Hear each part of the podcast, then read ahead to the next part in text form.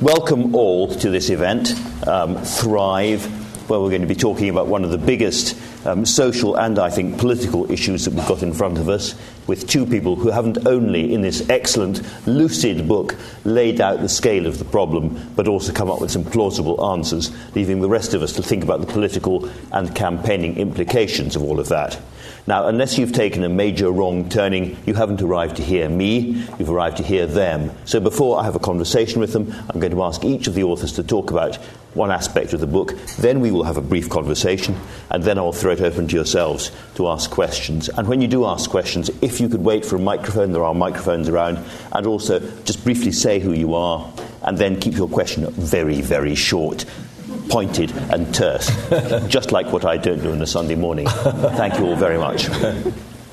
Now, this book is called Thrive The Power of Evidence Based Psychological Therapies, and it is about the scandalous, it starts off with the scandalous um, under analysis and under treatment of a range of mental health problems in our society. And I'm going to start by asking Richard Layard to tell us a little bit about the scale of the problem that has caused him to co write this book. Richard. Well, uh, thank you very much. Uh, can, can, anybody hear me? Yeah. Uh, thank you very much, Andrew, and thank you all for coming, uh, especially many of you who are doing so much for mentally ill people in this country. As we know, uh, mental illness is a great hidden problem in our society, uh, and it has been for a very long time uh, when 60 or more years ago, our former director, William Beveridge here, uh, tried to identify what he thought the problems of society was, he identified his five giants. And they were all to do with the uh, external environment within which the individual operates. Uh, we have now largely tamed those giants, uh, and yet, as you know from the happiness surveys, uh, we are no happier now than we were 50 years ago. Why is that? Because we neglected the sixth giant, which is the problem within the problem of mental health, uh, and that is the one that we absolutely have to address now. So I, I just wanted to talk first about the scale that uh, Andrew mentioned, then a bit about uh, the cost uh, economics of therapy. David will say more about the reality of therapy. Uh, and then I want to say what you can do uh, before the general election. Uh, uh, okay, so the impact is, of course, huge. And one of the things uh, our research group has been doing is trying to identify the factors uh, which cause most of the misery in modern Western societies. And we've been looking at evidence for uh, Britain, many other countries, many surveys. And the story is always the same that the single factor uh, which uh, uh, explains the largest number of people who are in misery is mental illness.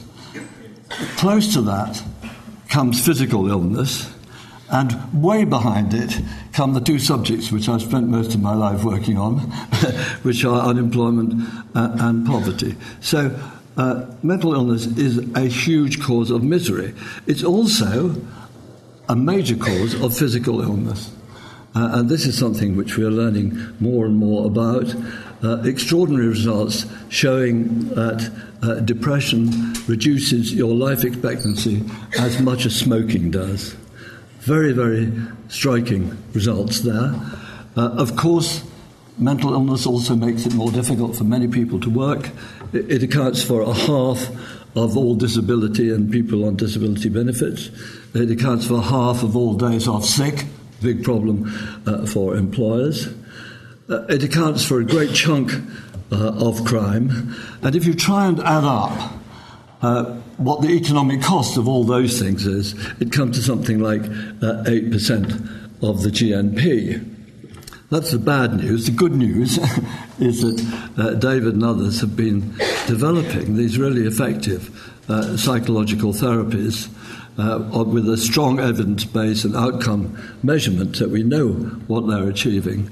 And they are achieving uh, at least 50% recovery rates and halving the risk of relapse. Uh, so, what do they cost? Well, they cost nothing. Uh, of course, they have a gross cost. I give you some arithmetic. They have a gross cost. The gross cost, if you average from the mildest to the most severe. Uh, in, in the Britain, Britain's uh, psychological therapy program, the average is £650. That's a one off cost. Then against that, you have, if somebody is on benefit, they are costing uh, all of us £650 a month, month after month. So if you ask the question, if we had more psychological therapy available to a range of all comers, uh, what would we save? The answer is we would save as much on benefits uh, and lost taxes as it would cost to expand the psychological therapy. So that's the first saving. But then there's another saving, and this is a saving on physical health care. Uh, because if you take somebody with a given illness, and a given severity of a given illness, and that person is mentally ill, that person costs the NHS in physical health care £2,000 a year extra, on, more than somebody who's not mentally ill but has the same physical condition. That is a lot of money. It adds up to 10 billion altogether in the country. That is a lot of money which could be saved if we could tackle the mental health problems of people who have uh, physical illnesses also. Uh, and if you again work through the numbers and you imagine a general expansion of psychological therapy available to all comers, some of those will be people with physical illness. And if you work through the arithmetic, you will find again uh, that the savings, this time on physical health care, are enough to pay for the cost of the expanded uh, psychological therapy. So it's an extraordinary situation where you spend money and you save twice as much on these two different sources. One, one amount on savings, uh, on benefits, and another lot uh, on physical health care. So it really is a no brainer. But how available are these therapies? Well, when David and I first met in 2004, uh, basically these therapies were not available on the NHS to only a minute number of people. Uh, so we caused a lot of trouble. we managed to get uh, the Labour Party's 2005 manifesto to include a general promise to do something about this. But then there was a very exciting and creative period working out what to do. Uh, the, the Department of Health was very, well organised. I'm sorry the person isn't here who was leading that. Um, and we had a parallel process at LSE. But I would say about 30 to 40 experts were involved in designing this program. And we put a proposal to Alan Johnson here, who was the Secretary of State at the time. And to our absolute amazement, uh, he accepted it completely. Uh, it was it was really. it was uh, actually, uh, I must tell you, Alan is my favourite politician because I've never asked him to do anything which he hasn't done. but anyway, the programme was then. Uh, continued uh, with the support of the coalition government, uh, enthusiastic support. Um, we have here the hero of that period uh, since the coalition uh, took over, Norman Lamb, who has been fighting on behalf of this programme a, a, really splendid battle, and this is not well known, and I, I think we should thank Norman, please, also.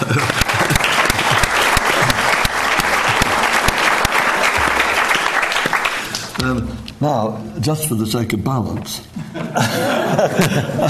uh, we, we, we, of course, invited Jeremy Hunt uh, to join us here, which he was unable to do, but he wrote a very nice letter. Uh, and the last sentence is keep pushing. I, I, thought that was uh, an encouragement to cause more trouble. Uh, anyway, um, what, what had happened since the programme was rolled out? It began in 2008 uh, is that 6,000 uh, therapists have been trained really professionally to uh, a standard defined by a national curriculum. Uh, we've uh, rolled out services in uh, every part of the country, not every minute area, but most parts of the country. Um, and this year, the service is seeing three quarters of a million people. Uh, and David is a clinical advisor to the program, I should say, who is more responsible uh, than anybody else here, except those I've mentioned, uh, for the success of the program. You might think three quarters of a million was a lot of people, until I point out to you that out there in the community, there are six million people who are suffering from depression uh, or anxiety disorders that are severe enough to require uh, serious treatment. Uh, so, uh, three quarters is a small fraction of six million. Most of those six million are not receiving any treatment of any kind. They're not on antidepressants, they're on nothing. Many of them want psychological therapy. We know three quarters of people with these conditions would like psychological therapy, uh, but uh, it is still not adequately available. So, what we are asking uh, all the parties to do is to include in their manifestos a commitment to doubling the scale of this programme uh, during the course of the next Parliament. And that's where you come in. Uh, that there is no real mental health lobby in this country no effective mental health lobby in this country, and you can understand why. Uh, the, the, if you suffer from mental illness, you're not exactly going to uh, go out demonstrating in, in favour of uh, a better deal, uh, nor are your relatives. So it is very much down to the general public who understand the importance of this issue uh, to, uh, to, to apply the pressure. That's, that's one reason uh, why three years ago uh, a group of us uh, launched something called Action for Happiness. Uh, the director is here somewhere, there he is. Um, and when we were interviewing for uh, him, him, his post, um, one of the other candidates had gone into the web to see if there was any other organisation with the word happiness in its title. And the answer that came back on his screen was Your search for happiness has produced no results. so I, I, do believe we can do better than that. I do believe we can have a, a happier society, but only if we do better than Beveridge and we pay more attention uh, to the person within. Uh, I'm sure that a lot of idealistic people here. Uh, who want to man some barricade or other. Uh, and I would say, please remember that in modern societies that have got as far as we have, uh, the most important barricade now is the barricade of the mind. Thanks.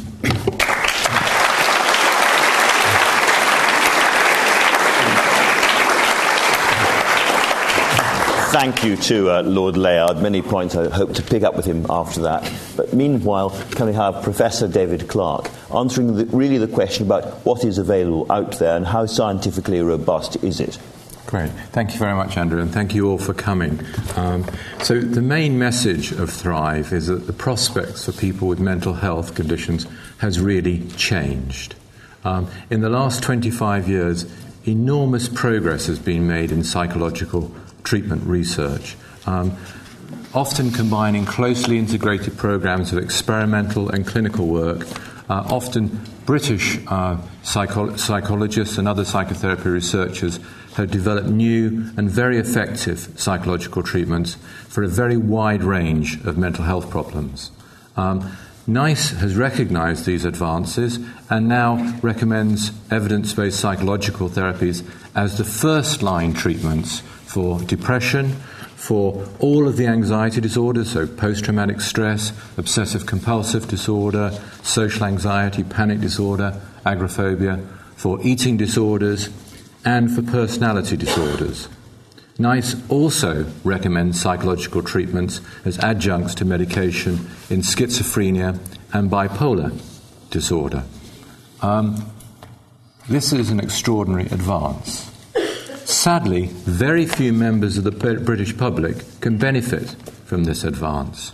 Um, if you look at surveys of the public and ask, do you have a preference for psychological therapies or medication?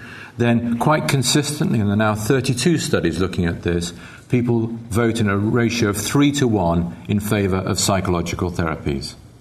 However, in the area where we're best provided at the moment, which is in anxiety and depression, only 13% of people with those conditions have a chance of having an evidence based psychological therapy. That's a scandal. It really doesn't make sense. Why are we in this position? Well, we'd suggest there are at least three reasons. Um, the first reason is the way we talk about psychological therapies. It's very common in the media to talk about them as talking therapies.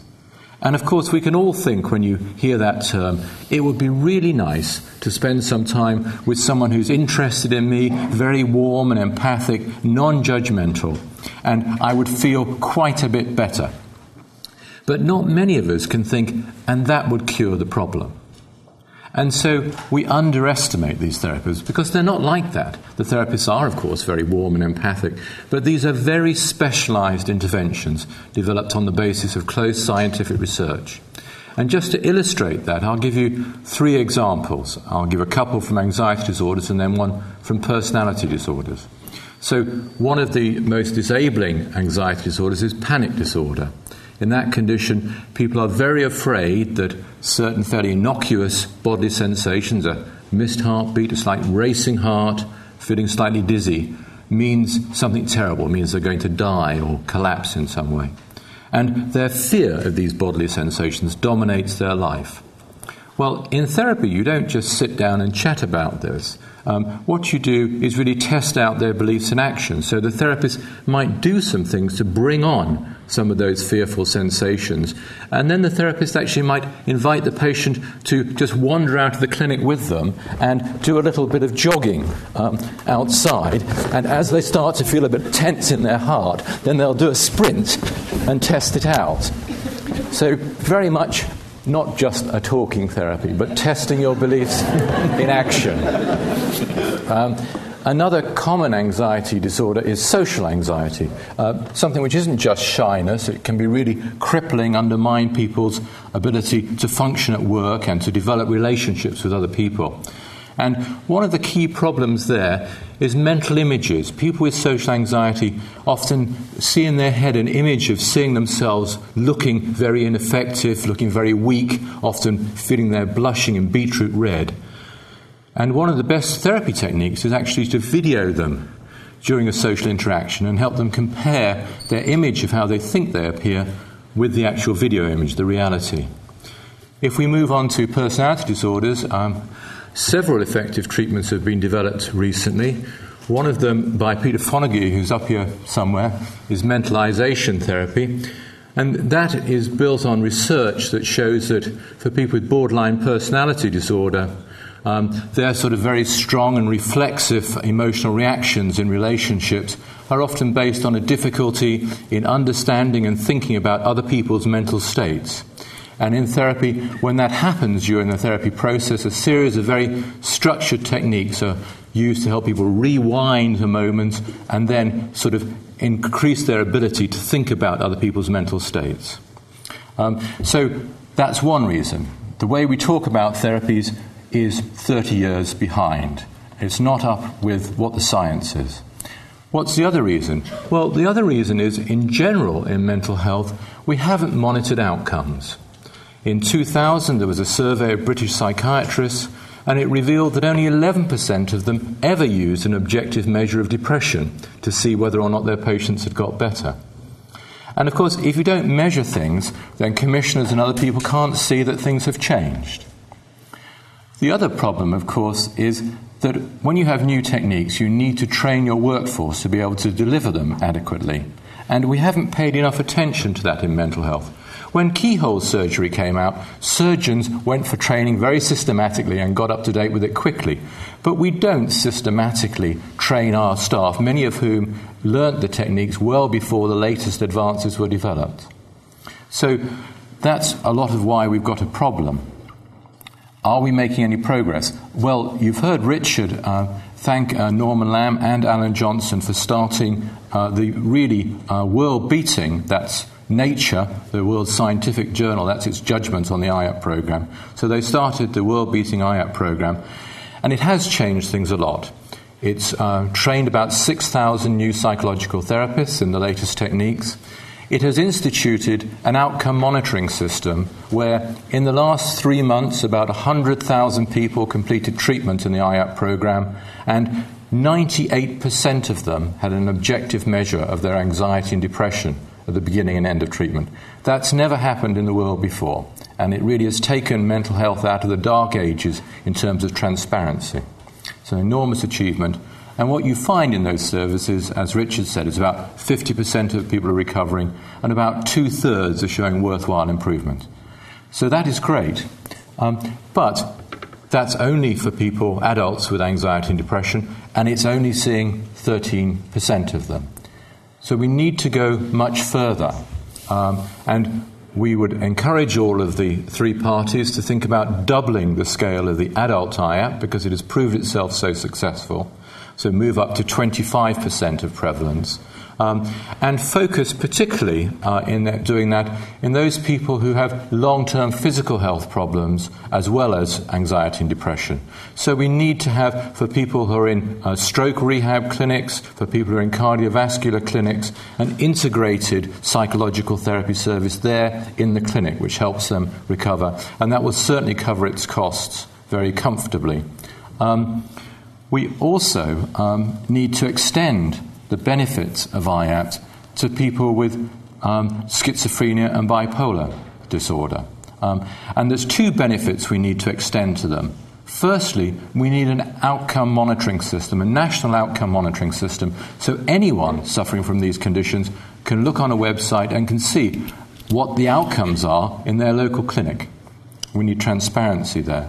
And the second thing, of course, is we need a national training program which will train what's a quite large workforce in the latest psychological therapy techniques. And the gap between availability and what you'd want is massive. So, one of the most effective interventions in schizophrenia is family therapy, which is very good at preventing people having a relapse after they've come out of hospital. Um, one of the areas in the country that has really pioneered that is Manchester, in a recent audit uh, in Manchester, it turned out that only 3% of people with schizophrenia had been offered family therapy. It really doesn't make sense. Um, of course, a lot of the problems we're talking about start in childhood. And there's very good data that untreated uh, mental health problems in childhood predict mental health problems in adulthood and also conduct problems, difficulties with the law, and things. However, the reality at the moment is for most children in this country with anxiety or depression, you have to grow up before you get treatment. And that really doesn't make sense. Now, the government has created uh, a very good uh, children and young persons IAPT program led by Peter Fonagy, and it's doing exceptional work. But it is very small. And what we need is a clear and ambitious access target for children. And until we have that, we won't scale it up under the, at the level that's needed. And without it, we will have tens of thousands of children who, for example, have social anxiety, feel so self conscious every day in the classroom that they can't concentrate on what their teacher's saying and get lousy exam results, and you never recover from that in life. So it doesn't work to wait to adulthood. There's damage you can't undo at that point.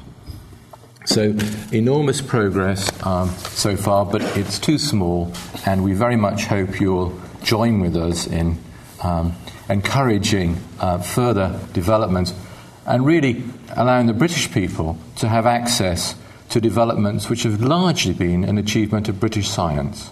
Thank you very much.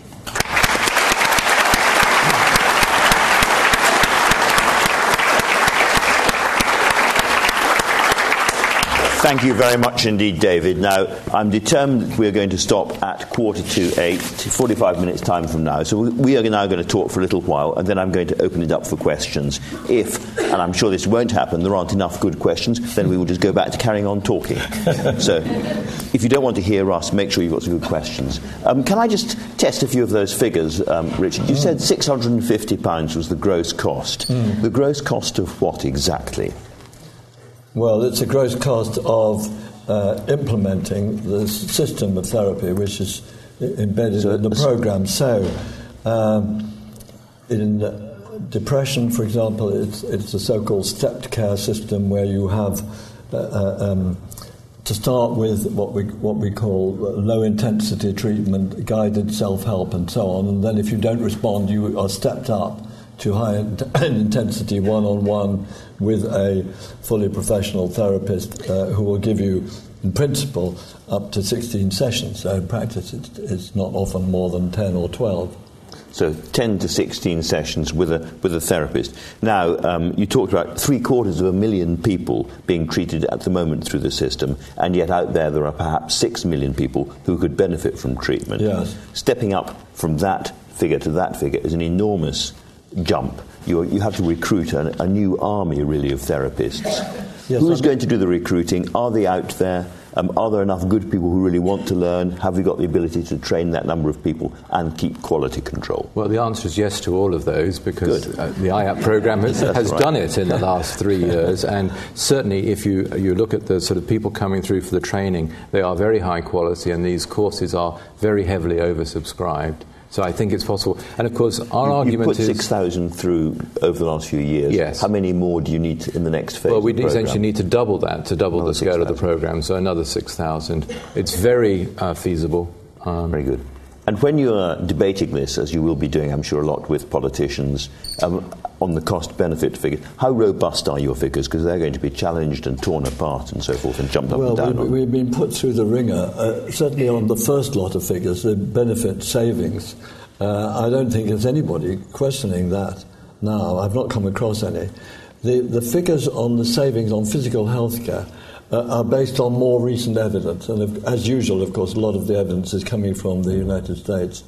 Um, and there's not that many controlled trials in Britain uh, where you can see, you know, what is the uh, the effect. I mean, and the first is the first question is the effect of mental health on healthcare costs uh, of a physical kind. Yes. But the second is will the treatment actually lead to a reduction in the healthcare costs? Perhaps the most uh, impressive evidence in Britain is, Eric Hassey here. Oh, I thought he was going to be. Anyway, there's a, there's a GP uh, who has analysed the records of his practice. Uh, and he's recorded the fact that he has a lot of people who are coming to the practice for mental health reasons, some of whom have gone to IAPT and some haven't. Now, this is not mm. a randomized a controlled trial, but he's then followed through how, over time, the people who went to IAPT used the, health, the NHS for their physical health care. And he's shown a, a marked fall as compared with the people who did not go to IAPT. And he's found savings of something like a thousand uh, pounds a year for all of the patients who uh, went to uh, IAPT as compared with those who didn't. I've, we, have used the phrase a lot already today uh, evidence based cognitive therapies and so yeah. co- cognitive behavioral therapies. Now, um, two things. You, you, gave some examples there, David. Yeah. But what is the underlying thinking behind it? What's the philosophy? Tell us a little bit about Aaron Beck and his way of approaching these things. Yeah. so, cognitive behavior therapy is only one of the evidence based yeah. treatments that uh, we're advocating, but um, it's called cognitive behavior therapy because it's about your cognitions or your, your thoughts and your behavior. So, it has the idea that when you're excessively depressed or anxious, it's partly to do with the way you're thinking about what's happening to you and the way those thoughts change the way you behave. Um, so, so you can wrestle down your own thought processes, as it were. Yes, I mean it's much more to do with um, looking at the thoughts like hypotheses in a sort of scientific enterprise and testing them out. So in anxiety, it wasn't so much sort of verbal wrestling as you saw; it was much more actually testing things out in action. So I think I'm going pink all the time, but actually I'm not. Yes. Unless I am, of course, which would be difficult. Um, no, well, of course, the answer is most people who are worried about blushing do blush. Right. Um, and so one of the things that happens is within experienced therapists, they, they're talking to someone who says, I'm worried about blushing, and they see them blushing in front of them and say, oh my God, they're right. What am I going to do? Yeah. Um, but that's really missed the point, which is that you've got to get into the person's head. And then when you see the way they see themselves, it's not that pink that I'm seeing, but it's this beetroot red with big white globules of sweat on your forehead dripping down. Exaggerated mental Yes. pictures. Now, not that long ago, we talked a lot about SSRIs, Yes. and we had all that stuff, the low serotonin society, and it was always going to be the chemical and approach was the answer. And now that's been dropped for CBT. And I'm just wondering, this is not a kind of swing of a trendy pendulum away from one therapy towards another, is it? I don't think so. So, why is CBT more interesting in a sense than the SSRIs? And the, the main reason is that um, you learn something new. Taking the SSRIs doesn't teach you anything new, and your risk if you've been depressed of becoming depressed again hasn't changed once you stop, stop taking the medication. But with psychological therapies, your risk is halved comfortably, and that's, of course, because you learn a new way of thinking about adversity and managing things that go wrong in the future. Um, the other reason why I don't think it's a fashion is that actually we've had very little in the way of new drugs in the last 25 years. This has been one of the big problems. But in terms of the psychological therapies, even within CBT, they've evolved enormously. So, Do you think there is a resistance to CBT because nobody can put it into a little packet and market it for a large amount of money? Um, well, there's some truth in that because it is very individualized. I mean, it does rely on a very detailed assessment of that particular person and then focusing on what's the key thing for them. And it requires a skilled workforce, so marketing isn't so straightforward. Richard, there are clearly upfront costs to get this going, even if you say, and, and the evidence seems to be to complete, completely compelling, that you get much more back from what you put in. But we're at a time when the NHS is screaming about the, the, financial pressures. We're going to have a lot more of this between now and the election. Lots of people are going to say to you, if you want the NHS to spend more on this, then they're going to have to be spending less on something else or else we're going to have to find new ways of funding the NHS. You then get into political, party political dogfights about that. How are you going to deal with it? Well, if you go back to the evidence I was talking about, that if somebody recovers from their depression or anxiety disorder, they go less into A&E, they go less for uh, consultant appointments at hospitals, they get less hospital admissions. Uh, these are things which are actually direct costs to the commissioner. And, can you already, if I- dem- sorry, can you I'd already like to demonstrate that, that saving? well, I, I gave you the example from this particular practice, and I'm giving you also, uh, I can uh, put you in touch with uh, randomized trials that have been done in America where they've shown the cost savings uh, to exceed the cost of the, the therapy. So, I mean, there are uh, other uh, examples. So, for example, uh, there, are, there, are, there, there are particular trials in, in Britain which have been done on particular conditions, like the Hillingdon Breathing Clinic or, or the Liverpool Cardiac Clinic and so on, where they've been shown to, if they add in the psychological element, to reduce the total cost. So I think. Uh, So you can- you can grab who- Osborne who- and Hunt and don't say- know, I mean, the critical thing in the British system, because it's so decentralised now, is the motivation of the local commissioners.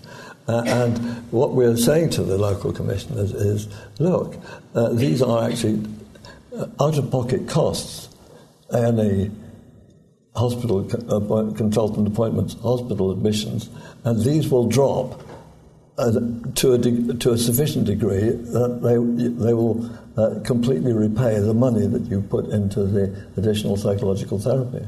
Though you are still at this stage asking politicians to invest in something that they're not investing in at the moment, Absolutely, yeah. which, which, is, a, which is a cost that they will have to deal with. yes. Well, we're asking them to invest in training a workforce so that it can deliver the latest techniques. But in terms of but- but- employing the workforce, then I think there is uh, very much the argument that Richard was saying that many of our colleagues in physical health are actually extremely keen to have these sort of people working in the physical health settings because they know that it reduces their costs and makes it much better to manage people with long term physical health conditions. But they can't provide the training. That has to be done by the government. And, and, and just to um, get a, a, a feeling for scale, and we're talking about over this next parliament, this gross cost, less than half a billion. Now, I don't know if people know how much we spend, for example, on drug and alcohol uh, in the country, drug and alcohol treatment. We spend a billion on drug and alcohol, and we're spending less than half a billion on psychological therapy, and that we want to we want to double yes, that. I'm just probing. So it, it, it, it's really a fairly small amount of money in the great scheme of a national health service costing 110 billion. And do you think you can persuade the Osbornes and Ballses, never mind the Hunts, um, and Andy Burnhams of this world, to, to put this kind of extra cost into their manifestos at a time when everyone's saying, well, how are you going to pay for it? How are you going to pay for it? Well, their predecessors uh, actually agreed to do this, and they uh, set up the IAPT program.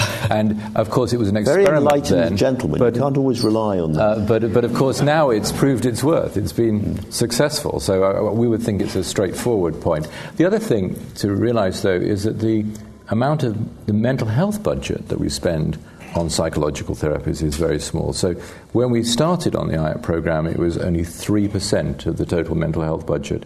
It's now astronomically increased to 7%.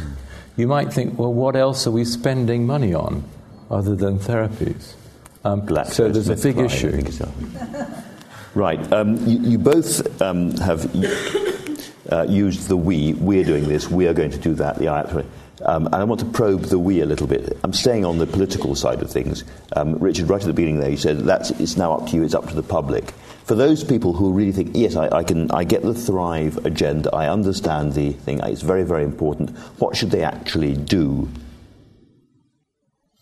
I mean, there's nothing well, to well, join, uh, is there? Uh, uh, there are two steps in this. The first step is the politicians. They're actually the easiest step. Because there's huge goodwill in all the three parties towards this, and I'm quite hopeful that we will get uh, the things which we're hoping for said in these manifestos completely different is to make it happen on the ground. Um, because the, it is, it, it, even if there is a notional allocation of up to half a billion to mental health, to psychological therapy, uh, which wasn't there before, um, this goes into what's called the, the, the, the baseline of the commissioning groups, and they then decide how to spend their money.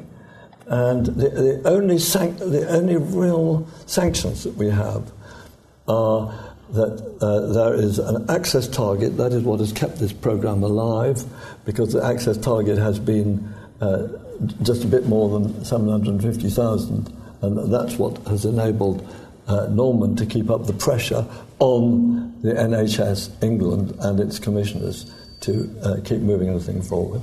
So the access target for each separate commissioner, which is, which is currently expressed as 15% of need and uh, needs, uh, we haven't got there now, we're at 13, as David said, needs to go up to 25 for 2020. That's one thing. Then the other, tar- the other pressure is the recovery target.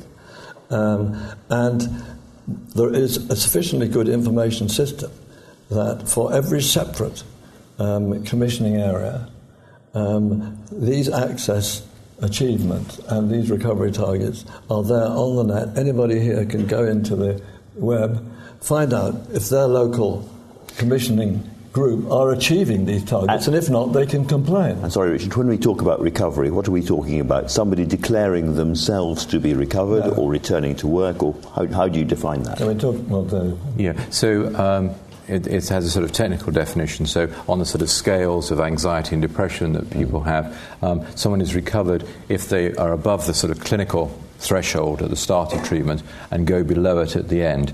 It's an interesting point that you raise, though, because um, quite a number of people uh, would say to their therapist, actually, I'm feeling a lot better now, um, th- that's fine. And then when you look at the measures, they still actually haven't fully recovered. Mm. Um, and what I think the services are beginning to learn now is that you, you are grateful to have those thanks, but say, um, well, things have improved quite a lot, but there are these other issues that are still coming up. Shall we have a few more sessions to deal with them?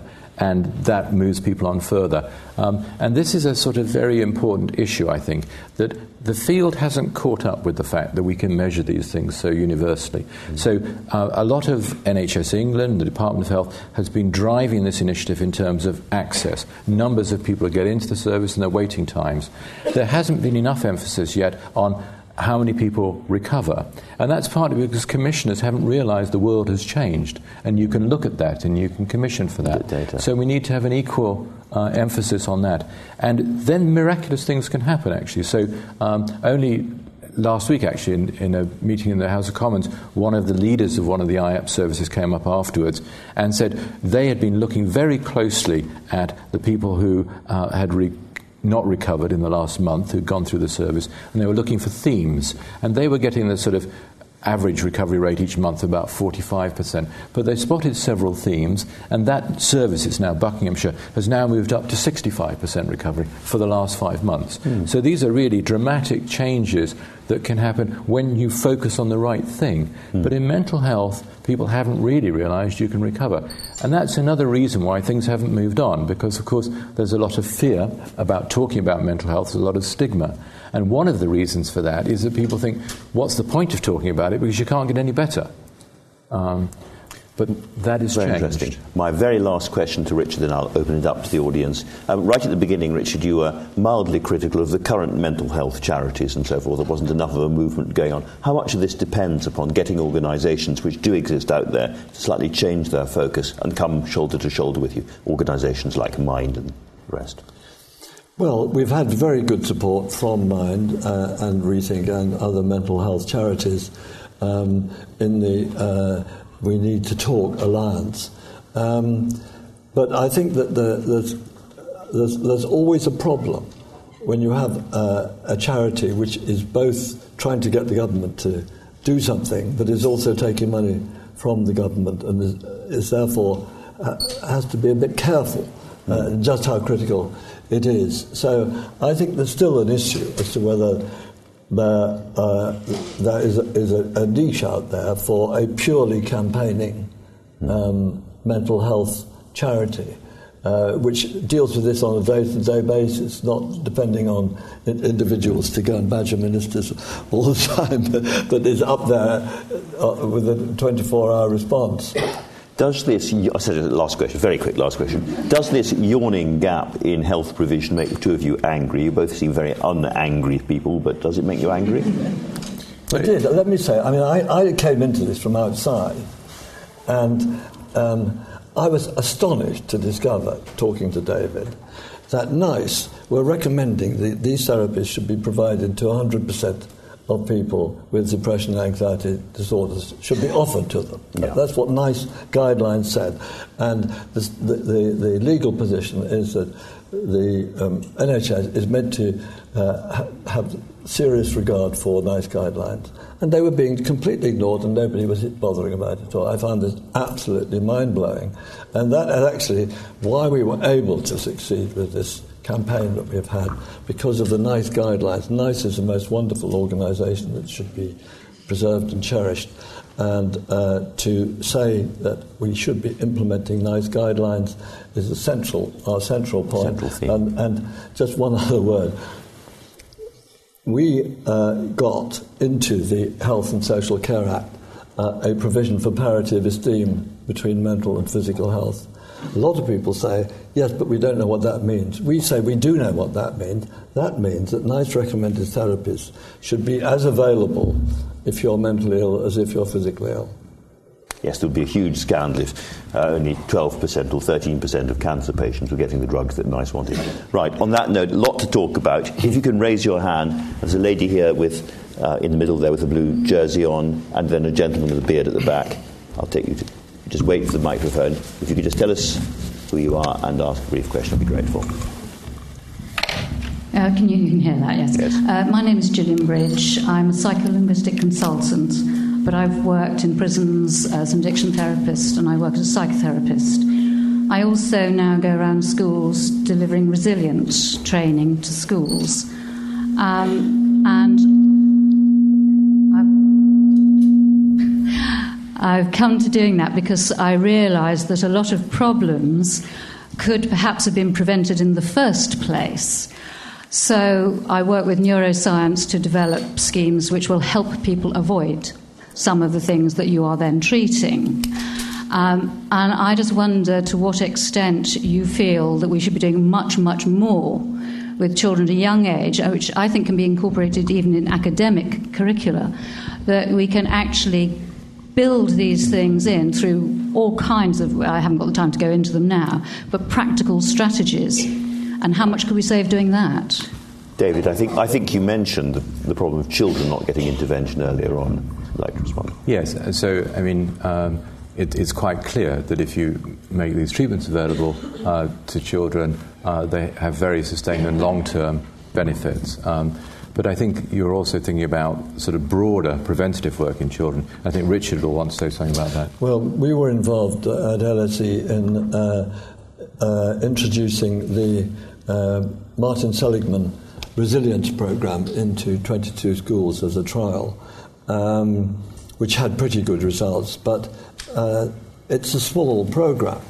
And what we're now involved in is an attempt to completely restructure the whole secondary PSHE curriculum um, so that it, it is evidence based and it covers both social and emotional learning and all the standard subjects like sex and relationships, healthy living, also parenting, uh, also mental health, and also mindfulness. So we, we need a much, much more comprehensive uh, approach, obviously, to life skills in secondary schools and in primary schools than we have at the moment. Right, the gentleman at the back there had his hand up. Thank you. Thank you. Wonderful talk. If I just refer to an earlier book of yours, which I've got, Happiness, an analysis of a new science, I want to just ask you, when you wrote that book with that time, were you subconsciously influenced by that great Italian philosopher Giambattista Vico, La Scienza Nuova? Uh, immediately I saw that, I wanted to ask you this since I first looked at the book. If you just could answer, because The New Science, and that a new science, I thought you might be. Are you an undercover Sub- Vico? Subconsciously influenced by Miko. Vico. Vico. Vico, no. Vico. well, there we are. There we are. Can we have um, But it could have been well-known subconscious, faces here? Um, gentlemen, gentlemen. Uh, I'm Lewis Wolpert from Ah, University College. My impression is that the public have very little knowledge of mental illness. And shouldn't it be a major step forward that school children in their education learn about mental illness? They learn about other health problems, but this is totally and utterly neglected, and I think it would be an enormous advantage to change that. That, that is what we, one of the aspects of this program that I was talking about that we're now trialing in 30 schools with a proper randomized uh, basis. The lady next to Lewis please. Um, I, I do agree with the gentleman next to me on that. Jenny Edwards from the Mental Health Foundation, and we're involved in um, a number of initiatives in this area, including the very young age group, because we know that mental health problems start very young. And I was wondering what our distinguished speakers would um, think were the correct therapies and preventative approaches to use um, around the perinatal um, stages and for parents um, learning to be parents with their young children. Because when that goes wrong, it seems to be at the root of so much that people experience in their adult life.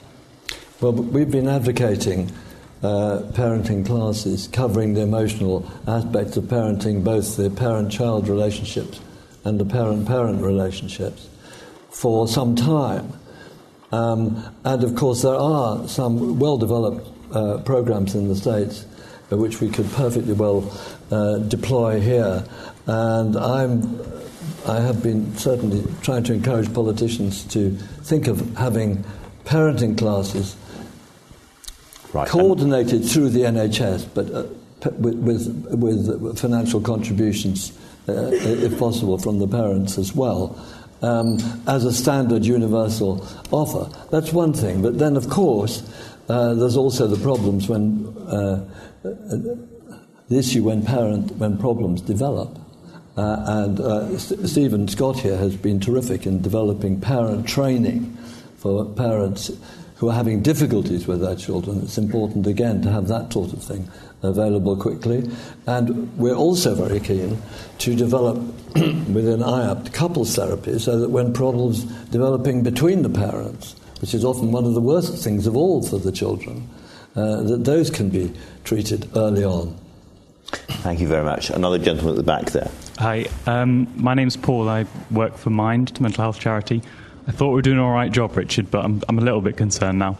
Um, uh, there's one thing that seems to come up quite a lot is in terms of access is people waiting a long time, and I wonder what your take on a mandated waiting time to access therapy would be. Waiting time. Yeah, mandated waiting. Mandated, mandated waiting time. Well, clearly, um, you don't want an excessively long waiting time, but you also want to make sure that when people do get to treatment, they get good treatment.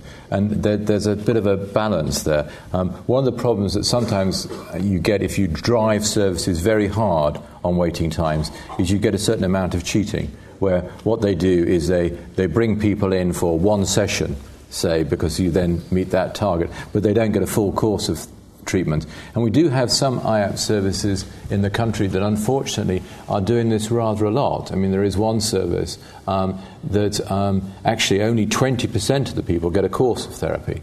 The rest of them seem to be coming in for, for one of these things, and it's got no waiting list.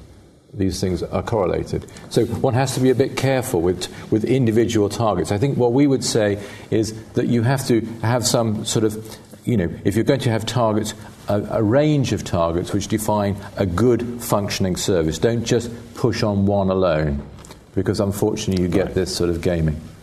And gentlemen here in the. Speak. Hello? Hello? Can you hear me? Yeah, we can. Yes, if you speak, speak up, we'll hear you. That's fine. Richard Ross, Rosetrees Trust. We're a private charity funded by a business family, and we support cutting edge medical research. And to me, it's a no brainer because what you're saying to me is the cost of this can be recovered within a year. Any business that made 100% return would be making a fortune. So if the government doesn't have the money immediately, why not persuade business people or people who've got money to put up the money on the basis that within a year they'll be paid back their money? It's an admirably logical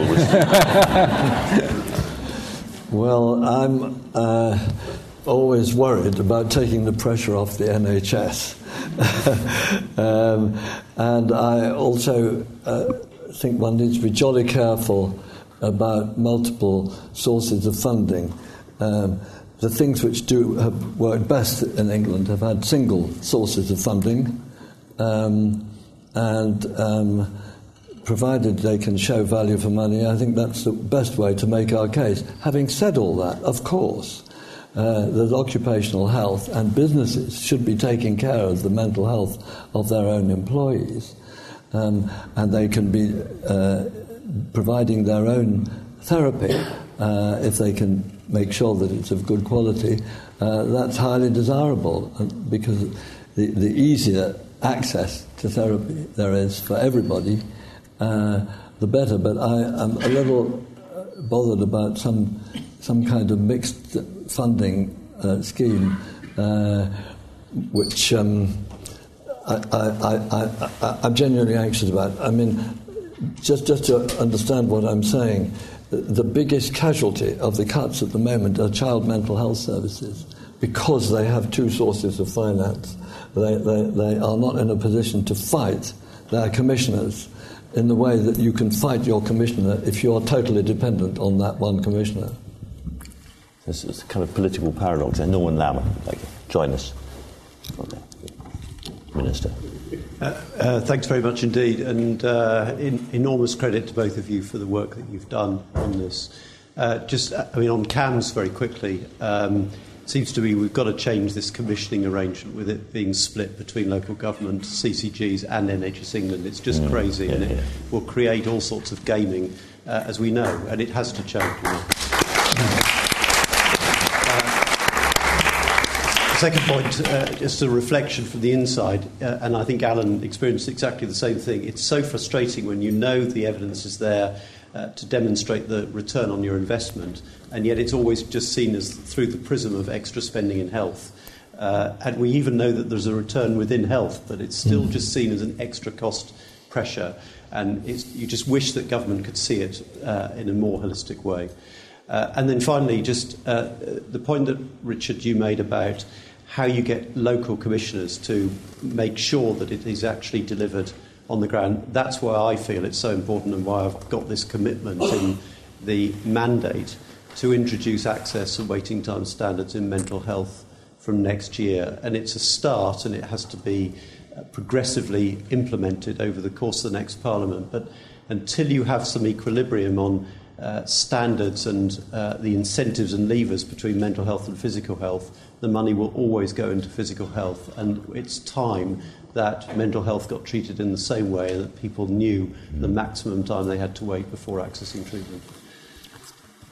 I think the only response to that is thanks, isn't it? It certainly is.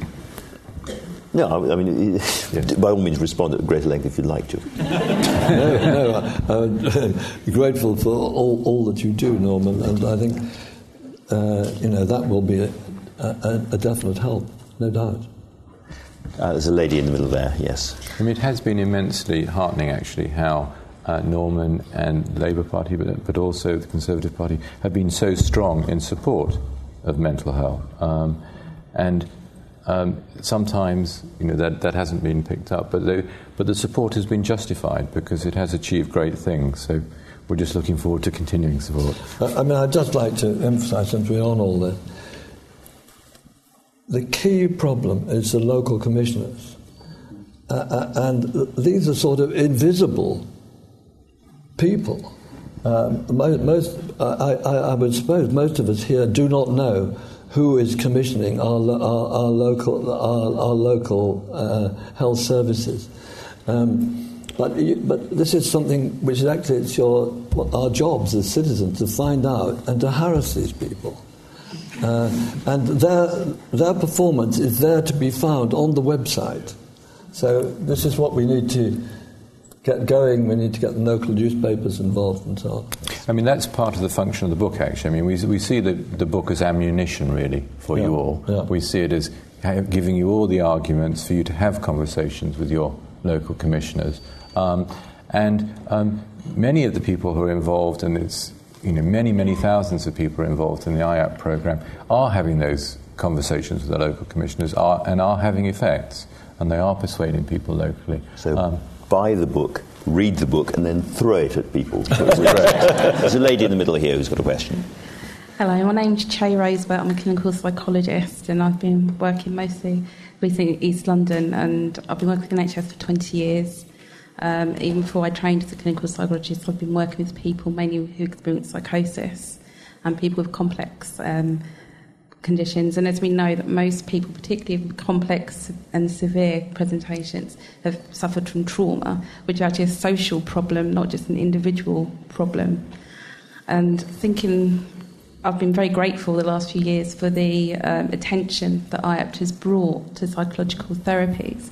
But thinking beyond individual psychological therapies, thinking as a psychologist, somebody who works with whole communities of people, just wondering what your vision is to go beyond the kind of the individual work and thought, you know, so what you would see would happen in the next, really, particularly for those people, the 50% who don't recover from that first contact with psychological services in IAPT. David Clark. Yeah, so I mean, the first thing is the 50%. Uh, Rich and I thought was a good idea because you know it's, it's a target, um, and Alan announced it actually on the first day, didn't you? Um, but it, but it also produces a myth which is there's 50% of people who don't benefit, and that simply isn't the case. So when you, you look at these therapies, the majority of people are getting benefit. They may not have got all the way to that clinical cutoff. Um, but I think, you know, um, in terms of people outside of anxiety and depression with those sort of problems that you've talked about, we haven't got started yet. I mean, almost none of them are getting evidence based therapies. And so I think the big push at the moment, and I think it'll keep a lot of people in mental health preoccupied for quite some time, is allowing those people to get the sort of therapies that the people with anxiety and depression are getting. I mean, it, it really is an extraordinary scandal that you know, only 3% of people with schizophrenia get the benefit of family therapy. We've got Daniel Freeman here in the audience who's been doing lots of very innovative uh, treatments for people with schizophrenia, strong clinical trials. None of those things are available outside of Oxford at the moment. This just has to change.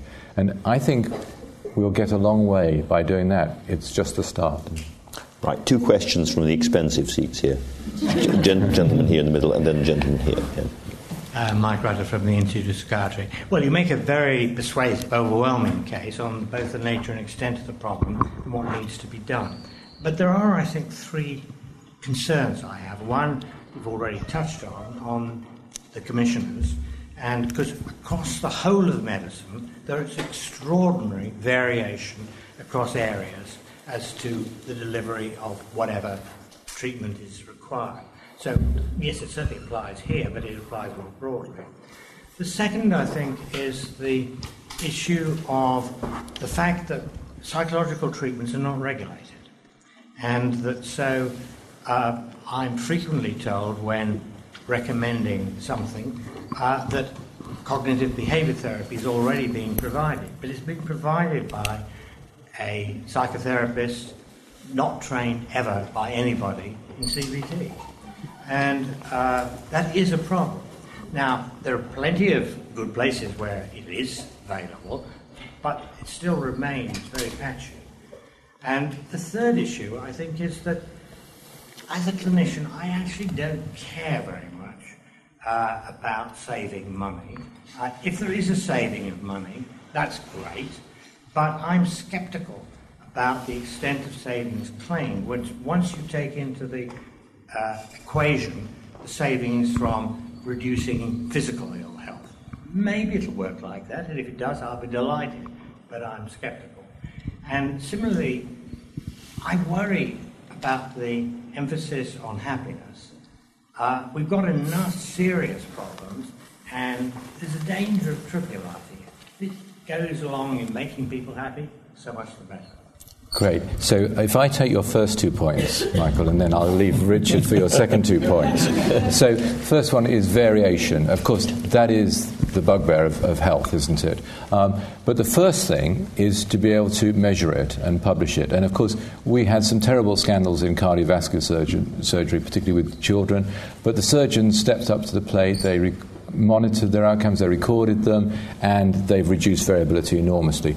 Well, IAPT is now managing to do exactly the same in mental health, and we've never had it before. You know, we do have a national website where you can look up uh, exactly how each service is doing. You see the variability, but once you can see it, of course, you can now drive it in the same way as the surgeons have done. And that's clearly the aim of what's happening. Um, and certainly uh, the academic health science networks, um, several of them, certainly the London one, the Oxford one, I think four others, have adopted IAPT services as one of their big priorities because they see this is one of the few things where they're getting data which they can now use to drive reduction in variability. So I think that's really key. The thing of uh, psychotherapy not being regulated is, of course, a big problem. Um, if uh, a new treatment uh, evolves and it turns out to be very effective and very popular, then there's a slight temptation for someone to say, well, I do it in any case, even if you don't. And so there is a need for some form of regulation. It is an enormous shame, I think, that the, the different psychotherapy bodies didn't agree on a form of regulation which was not generic, just a psychotherapist, but actually was also you know, you, are you trained in this particular NICE recommended treatment, whether it's brief psychodynamic or cognitive behavioral or not? But that, that didn't happen. However, in the IAPT program, you do essentially have regulation. So um, they will only employ people who've, who've been trained and passed out to a certain standard on courses which are according to a national curriculum. Um, only today, actually, Kevin Mullins is here in the audience, and I have been working with the Royal College of Psychiatrists to get an accreditation system for all of the IAPT services. Um, and part of that accreditation will be they have to declare the training of all of their staff on the annual accreditation process. Um, so I think it is possible to bring regulation back in through the back door through this boutique operation called IAPT, even if the profession didn't go for it in its entirety. I'm not sure if we have time for Richard's defence of happiness before. well, I think that, that I, I, thought, except at the very end, I avoided that, that, that word and, and, talked more about misery, which I'm sure Michael is, is really worried about. but, but I just wanted to address the savings question. Of course, it, it is deeply shocking um, that uh, to get mental health taken seriously, uh, you have to point out that if you do take it seriously, it saves money. Um, but uh, this is the reality of uh, partly, well, Alan know, probably knows the story better than I do, but um, I, I, don't think we would be here now talking about this, quite honestly, if there weren't that dimension to it. And there's one really interesting fact, which didn't come out in our earlier discussion which is that mental illness is the main illness of working age.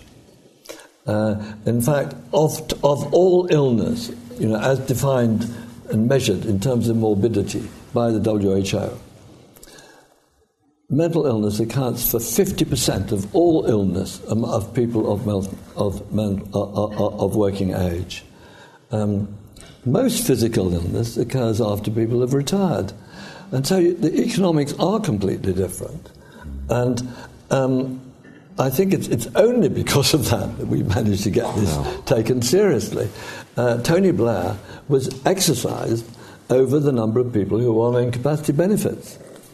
And uh, when we could point out that this would make some difference to that, we began to hear people taking some notice. And, and that, that's, that's the reality of it. But of course, it, it, it is shocking. Uh, we should be spending money for the relief of misery. The gentleman at the front here. Um, my name is Paul Nicolson. I'm an active retired Anglican priest. And I'm running something called Taxpayers Against Poverty. First of all, may I say I'm a total supporter. Um, and it occurred to me as we were talking, um, as a parish priest, I was constantly comforting uh, depressed people. And maybe there's some training to be done through theological colleges, I don't know, but it's just a thought. But really, I want to raise two questions on uh, prevention. Uh, we know from the work of people like Professor Michael Crawford and the Institute of Brain Chemistry and Human Nutrition that poor maternal nutrition produces permanent developmental brain disorder if they don't eat properly before and during pregnancy. And now we have a growing number of, um, of food banks, and uh, three days' food from a food bank is not going to provide adequate maternal nutrition. Uh, it seems to me to be a growing problem. Uh, the other one is that the, the Royal College of Psychiatrists and the um, and the Government Office of Science have made the link between debt and mental illness. And uh, we've got um, you know, cut caps and council tax, bailiffs and rent arrears and council tax arrears and other debts, uh, creating the most enormous distress and, uh, and misery. So um, I think there must be some prevention to go with everything you're saying that I support yes, no, about cure. Of course. Of, of course, and I mean, we, we, have been actually very keen uh, to get established within the IAPT service um, a, a, a, parallel support on issues to do with employment benefits and debt. Um, and um, well, this is an interesting story of political economy. We put it into the program which we put to Alan and the Department of Work and Pensions said, You can't do that, that's our job. uh, and we struck out £30 million out of our proposal to Alan. And what did the Department of Work and Pensions come up with? Nothing. Uh, uh, this is what happens when, pe- when you get attempts to co fund things or not to have a concentration of responsibility uh, and uh, I totally agree with you that all of these social dimensions, if, if a person is in trouble, ought to preferably be covered with somebody on the same corridor as the person who's giving the therapy. Professor Layard has comprehensively stomped on co-funding all evening. So we, we, we, get the message. It's a lady at the back there in the blue, sh- blue shirt. Um, thank you, Andrew. Um, my name's Sally Brearley. I'm, I'm a member of a clinical commissioning group. Oh. So I'm one of these commissioners, and I'd just like to support what you said and uh, urge all the audience to come along and badger us. Um, because uh, we have to prioritise. And one of the ways we prioritise is on the basis of what our local populations are telling us that they need from the NHS. So look up your local clinical commissioning group, find out when the governing body meets, come along to the governing body and raise your questions and make your voices heard. And now is a very good time to do it because between now and early autumn, we have to draw up our commissioning intentions for next year. So I'd like to see anybody who lives in Sutton at our next governing body meeting. Thank you very much. Thank you. You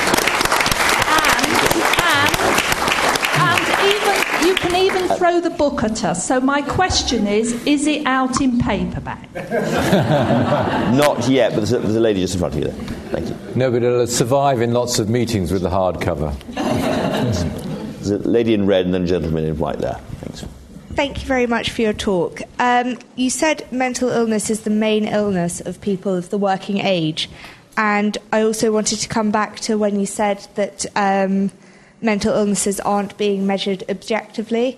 Do you think that might lead to overdiagnosis? Good question. Overdiagnosis a danger? Um, yeah, well, I, th- I think the, the, key thing of using systematic measures is that you're also using a measurement system which is reliable. Uh, so, what we had before was a rather casual uh, sort of uh, system, and it may, or in some cases, give lower rates, but they were underrepresentation. I think the advantage of using the latest uh, techniques in terms of structured interviews and, and measures and things is that um, they have established validity that we didn't have before. Right, we're nearly out of time. There's a gentleman there with a white shirt on, and there's a lady up in the gods. There are two ladies up in the gods. So if we, if we take those questions quickly, then we'll get them in. Uh, my name's Andrew Lesky. I'm just an ordinary member of the public. Um, as I understand it from the newspapers, from the television, an enormous uh, number of people within our prison services, uh, not prison officers, obviously, the prisoners, are suffering from mental conditions of one kind or another and, I, and yet, so far, you've not mentioned the delivery of these kinds of therapies uh, through the prison service. I wonder if you have anything to say about that. Yeah, so this is an extremely important point. Um, and um, there are some of the IAPT services which actually have extended to delivering in, in prison. The Lambeth one is delivering in the Brixton prison. Uh, the uh, Buckinghamshire one is also delivering in local prisons and, and giving uh, prisoners exactly the same uh, access to treatment that you would have if you weren't uh, detained at Her Majesty's pleasure. Um, and that's very important, I think, because um, uh, the incidence of mental health problems in, in the prisons is extremely high. And if you're going to help people to uh, stay well and out of prison after they've been released, it makes a lot of sense to use that time in this constructive way. To uh, yes, so each of those services actually does have uh, the recovery data and things. I don't have it to hand, but we could look it up for you. Um, it also will be on the, the website again. I mean, the real key thing here is public transparency. Right. Okay, two last questions. I'll just take both the questions and then go for answers. Is a doubling of the scale of the programme ambitious enough, um, given uh, the sort of the scale of the problems you're talking about? And if so, how should access be prioritised? Is it ambitious enough what you're proposing? And if it is, how do you prioritise? Because you're still way short of the six million people who have identified need. Yeah, so, um, I mean, the original programme uh, was um, essentially based on the speed in which we thought we could train people and the speed in which you could scale things up um, in a parliament and then a continuation from that. And doubling is essentially what we think is realistic in the next parliament. Um, and so we think this is a very sort of straightforward after the possible argument. Um, I think we'd have to see where we get to at that point. All right, I think that's a good place to end. Um, I'm here to chair, not to puff. But I have to say that this book is an absolute lucid model, I would have thought, of first making an argument and then winning the argument. it is, of course, there to be thrown, but I thoroughly suggest you buy it and read it first. Thank you both very much. Thank you.